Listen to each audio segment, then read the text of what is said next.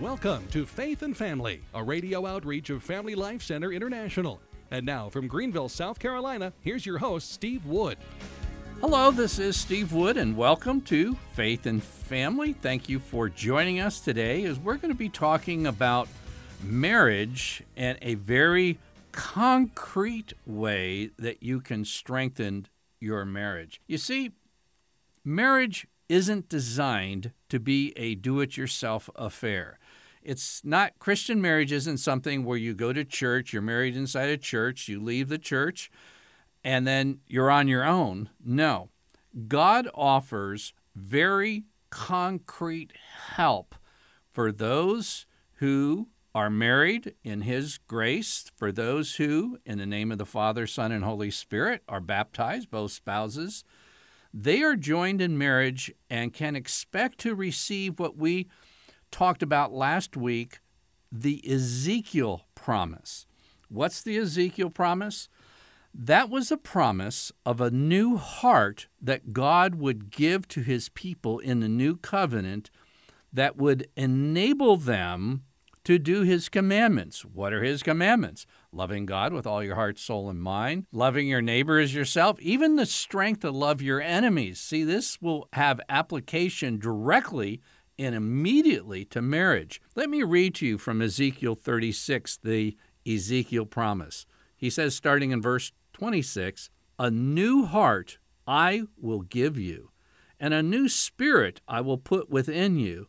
And I will take out of your flesh the heart of stone and give you a heart of flesh. And I will put my spirit within you and cause you to walk in my statutes and be careful to observe my ordinances. There's a promise here, and what we want to talk about today is how to remove three big blockages that prevent this grace, this charity, this power from God to come and directly impact your marriage. But just in case you think I'm making this up, just in case you've been listening to voices in the modern world, particularly in the psychology profession, not everyone, but there's certainly voices that saying marriage is just too tough. Um, couples can't make it with all the, the pressures today. You just basically need to keep starting over. And there's even voices in the church as, oh, marriage is too hard today for couples. We need to start changing the timeless teachings of Christ to make it fit the modern world.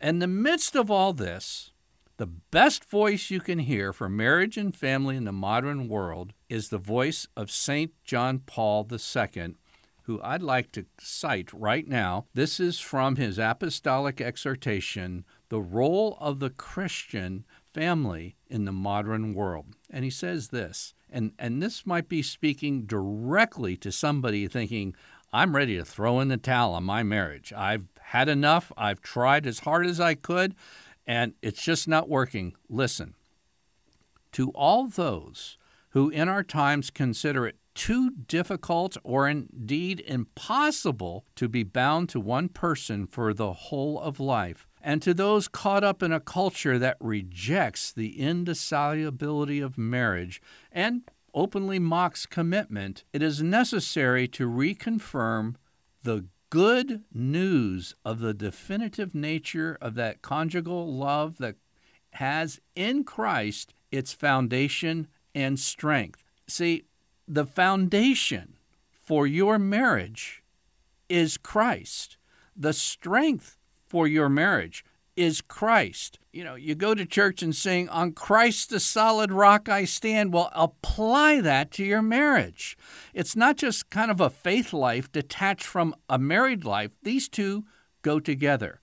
And here's where, in different words, St. John Paul II is talking about the Ezekiel promise. He says, Christ renews the first plan that the Creator inscribed in the hearts of man and woman and in the celebration of the sacrament of matrimony offers a new heart.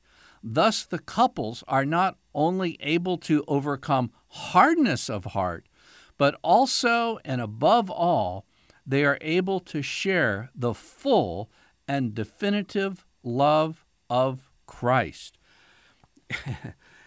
don't go it alone.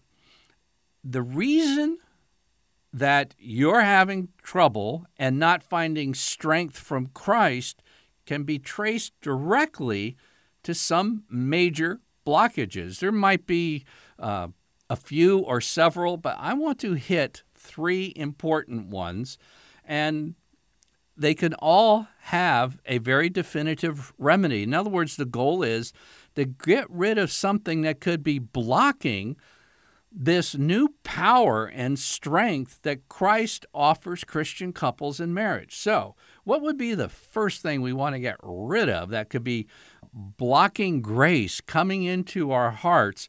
We don't have to give up on marriage, rather, we need to give up on sin. Sin is the thing that can dramatically mess up marriage and family life. Just look in the book of Genesis. In the very same chapter, you read about the first sin, Adam and Eve there. You also, in the same chapter, the exact chapter where original sin starts, that's where marriage trouble starts. Adam started blaming his sin on Eve. It's this woman you gave me, God. She she gave it to me. It wasn't my fault. And it's called blame shifting. Very common problem in marriage. You know, that didn't take long, did it? Same chapter. You turn the page, chapter four it moves from the marriage into the family, and you have fratricide. First two brothers, one kills the other. You see, sin has a very profound effect on the family. Sin isn't just some theological topic that involves a faith life that goes on in church that somehow is removed from daily family life. No, it's right in the middle. And the wonderful thing, as Catholics, we have what I considered my most unfavorable sacrament. That's confession. I hate to go to confession. I love to come out of confession. It's hard to go in. It's hard on your pride. It's hard to go in and actually confess sin. But you know what? To have a definitive pronouncement given to you, your sins are forgiven in an objective sense, and in the name of Christ, your sins are gone. Well, let's just go back to Genesis. If you have original sin and boom, immediately on the same page, you're going to have marriage problems. What's going to happen if you go to confession?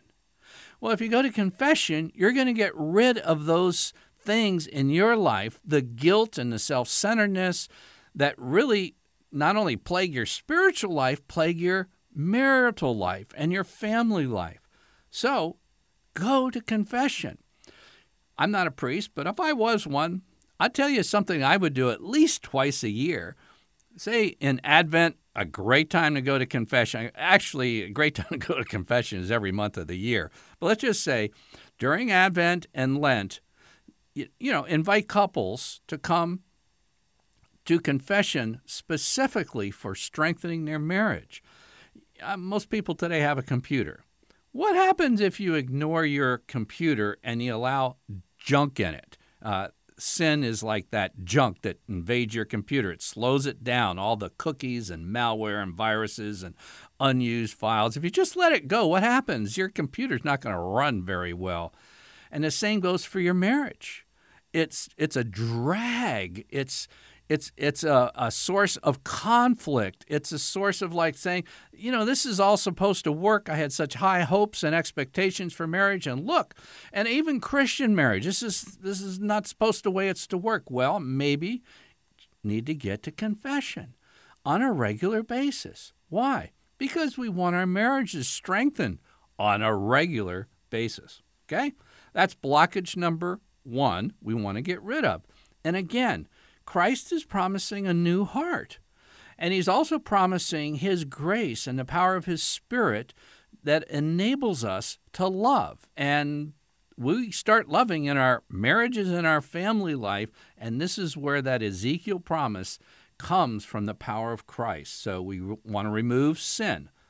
Number two, we got to get rid of false religion. False religion is a blockage to that strength that Christ wants to give each of his children. Now, why are you talking about false religion on Catholic radio? The reason I am is because, in my estimation, the majority of Catholics today have definitely bit into a false religion. What, what are you talking about? Let me ask you a simple question. I've asked this question before, and I've come to the conclusion that this is in, this is one of the more important questions you can ask yourself, you can ask your children, you can ask your CCD class, you can ask your youth group or scout group. It's simply this Imagine if uh, by accident you were to die today and stand before the God of heaven, and he should ask you, What is the primary reason that I should let you into heaven? How would you answer? Right now, think about it. How would you answer? It doesn't have to be long, just give me a sentence or two. Why should I let you into heaven? God speaking. What would be your reply? You might ask your children that tonight at dinner as well because the the life that they're living can be one void of all of that grace promised in the Ezekiel promise, promised in the new covenant, that St. John Paul II was talking about can help marriages, can all be gone if your answer begins with the word I. Now, you can answer the word I if something like Christ is the direct object. In other words, the reason you should let me into heaven, I believe in Christ, okay? But it's usually I, and there's no direct object relating to God or His mercy, but it's I tried to be a good person.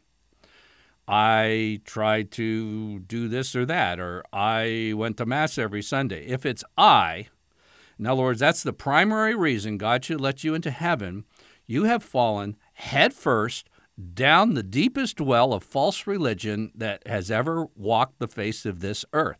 That is not Catholicism. Catholicism says, I can go to heaven because I trust in God. I believe that Jesus died for the sins of the world. In other words, it's I'm not my primary trust is not what I do. And when you are having the primary trust in something you do or don't do. Now, don't get me wrong, we are to obey God, but I'm talking about where does it all begin? What is the ultimate solid rock upon which you stand? And we stand in church singing, On Christ the solid rock I stand, and yet I can ask Catholics, old and young, what is the primary reason God should let you into heaven? And the song that I hear, it says, On me and my, the shaky ground I stand. It's quicksand. It isn't Christ. If you're depending upon yourself, then you've missed first base in the Catholic faith. The first base is trusting in Jesus, trusting in God's mercy not trusting myself. The epistle to the Galatians from St. Paul in the New Testament is a great place if you answered something with, I do this or I do that, uh, as the primary reason God should let you into heaven. That's got to get out. Because if that's in your life, here's just a collection of things that I have found in Paul's epistle to the Galatians for those who are trusting in something other than God as the primary reason he should let them into heaven. St. Paul says, by doing that, if your primary trust is in yourself, you have deserted Christ. That's Galatians 1 6. He says, you have also turned to a different gospel. The good news isn't that you save yourself, the good news is that Jesus saves you. So your trust is in Him, not you. Uh, if you are trusting in yourself, the primary reason God should let you into heaven, you've perverted the gospel of Christ. You are not justified before God. And then he says in Galatians 2:21, you have nullified the grace of God. Zero. You've canceled it out. This is 100% blockage of the grace that's promised in the Ezekiel promise. This is a 100% promise in the wonderful things that St. John Paul II says is available to, to marriage. But if you turn from trusting in Christ to trusting in yourself as the primary rock, the foundation, that primary reason God should let you into heaven, you've nullified the grace of God. You've canceled it out. Zero. It's not there. And then you're going to go through life, and particularly in the modern world, and you're going to find you're going to run out of strength. Just like at the wedding of Cana, apart from those new covenant graces, that new wine that Jesus turned the water into wine, uh, but apart from Jesus, they ran out. And let me tell you this um, unless you're a very exceptional person, you're going to run out of strength for your marriage in the modern world. And it's not that God has run out. No, you've turned the gospel upside down. You're now trusting in yourself. That has to change. And it is so widespread. Believe it or not, I went for 20 years as an evangelical Protestant with only meeting one Catholic who could articulate that grace is the reason God lets us into heaven and not something we do or don't do. That single person was Father Mitch Pacwa of EWTN. Other than that, I didn't meet a single person. And I've said before in this broadcast, I'm not proud of it, but I have led people out of the Catholic Church. It's because I met Catholics who were trusting in themselves for eternal salvation. I thought, well, I have to get these people out of the Catholic faith because you can't go to heaven if you're trusting in yourself. It just doesn't work. You don't have enough strength to get to heaven.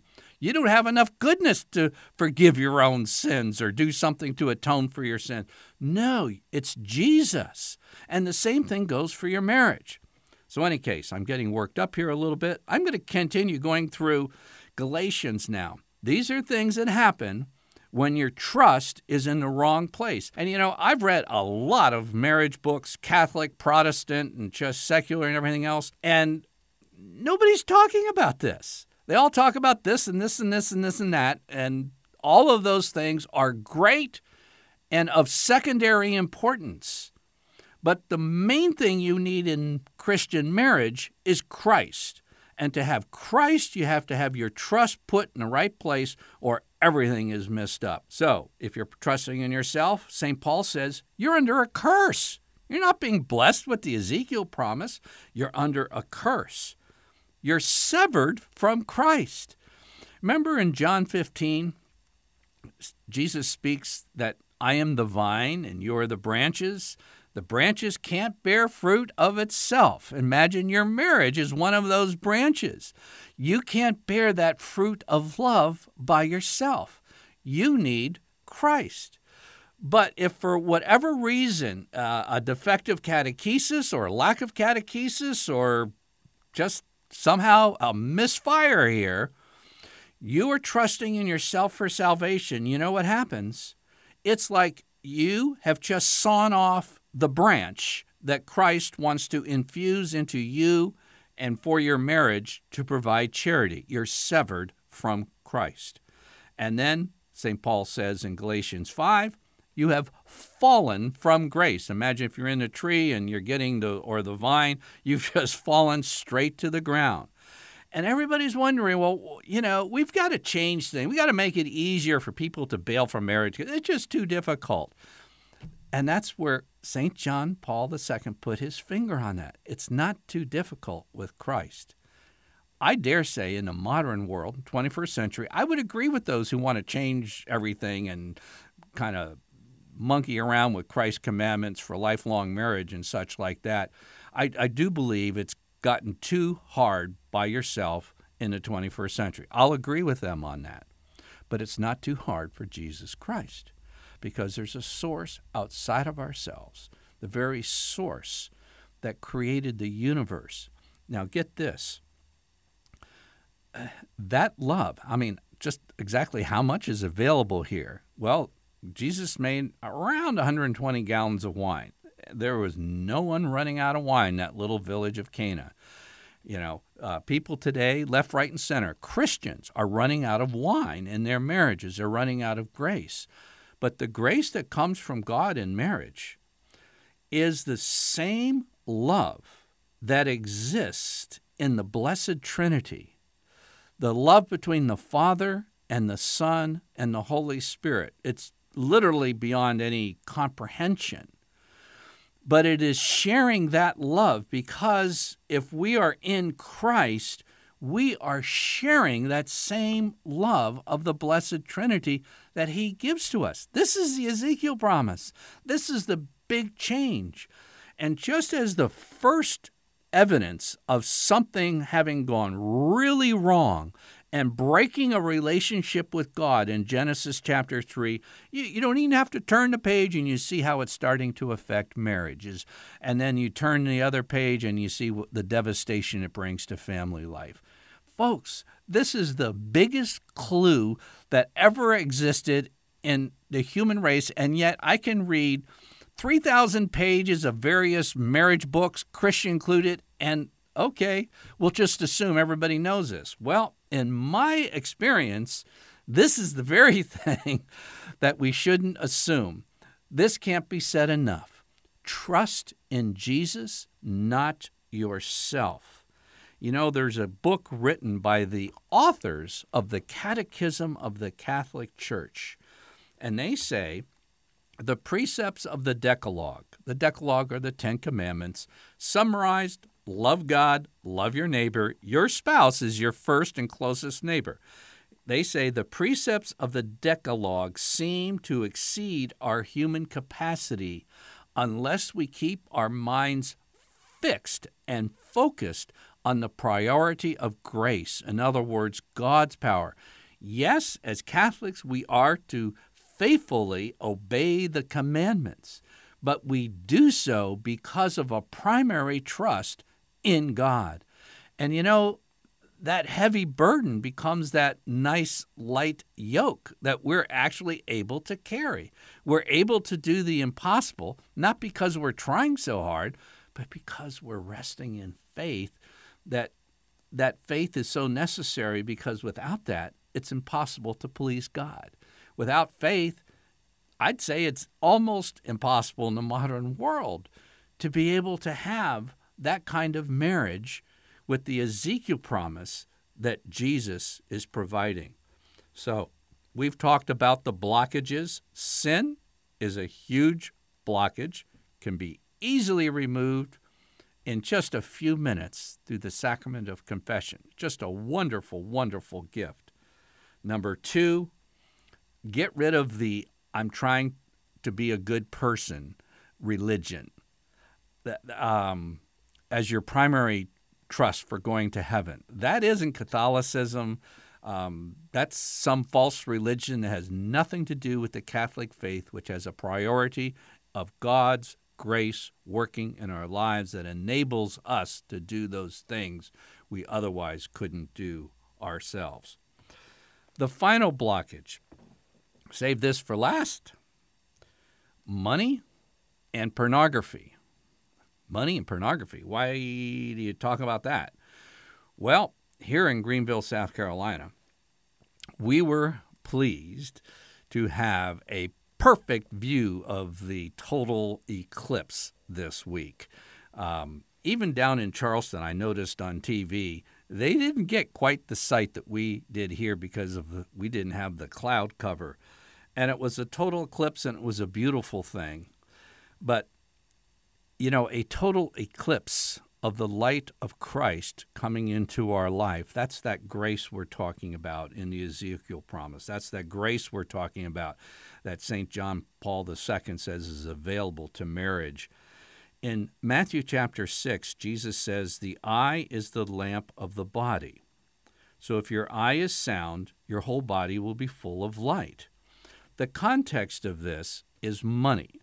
Uh, Jesus is talking about if you make money your number one thing, that's where your eye is. If it becomes fixed, well, if your eye is not sound, in other words, it's off of God, off of others who you should love, and turning the love of money into your primary rule of life, well, then your whole body will be full of darkness. And if the light in you is darkness, how great is the darkness? Total eclipse. And so you have to be careful about the love of money. I personally think it's very difficult for any middle class American living with the abundance that we're blessed. We have no idea.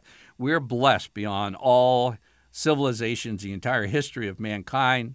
Middle class families are living better than most kings and queens in the past. So money is a problem. And then in the modern world, you have pornography. And people wonder, Steve, why did you get into this pornography thing? I thought you were into helping marriages, family life, and fathers and such. I am. And yet I realize that if your eye becomes addicted to pornography, then you're filling your whole body with darkness and you go into total eclipse. And it becomes a blockage where the love of God can't penetrate the heart darkened by sin. And that's why you can simply go to uh, dads.org or go to Amazon. Uh, little booklet I wrote, Breaking Free for Married Men or Young Men Breaking Free. You definitely want to break free before you get married. These are resources that you want to break free of these things because the love of money, which I dare say for any middle class American, it's a challenge for you. This is an area of prayer for asking God to keep your eye focused on those things which mean the most. And secondly, keep away from pornography because that puts your spiritual life into total eclipse. And he said, Well, so what? It's not hurting anybody. Ah, yes, it is. Because if you block that grace and if you allow sin in, you're back to Genesis 3, which, again, the same page, the first marriage argument is in the same page where sin entered. You want to get rid of sin, get rid of the three blockages, and let grace flow. And that's the message today for grace that can save your marriage. You've been listening to episode 170 of Faith and Family. I'm your host, Steve Wood.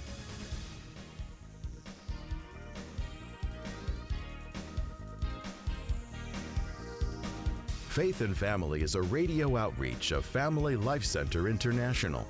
Visit us online at dads.org to order copies of Faith and Family broadcasts and to learn more about Catholic family life.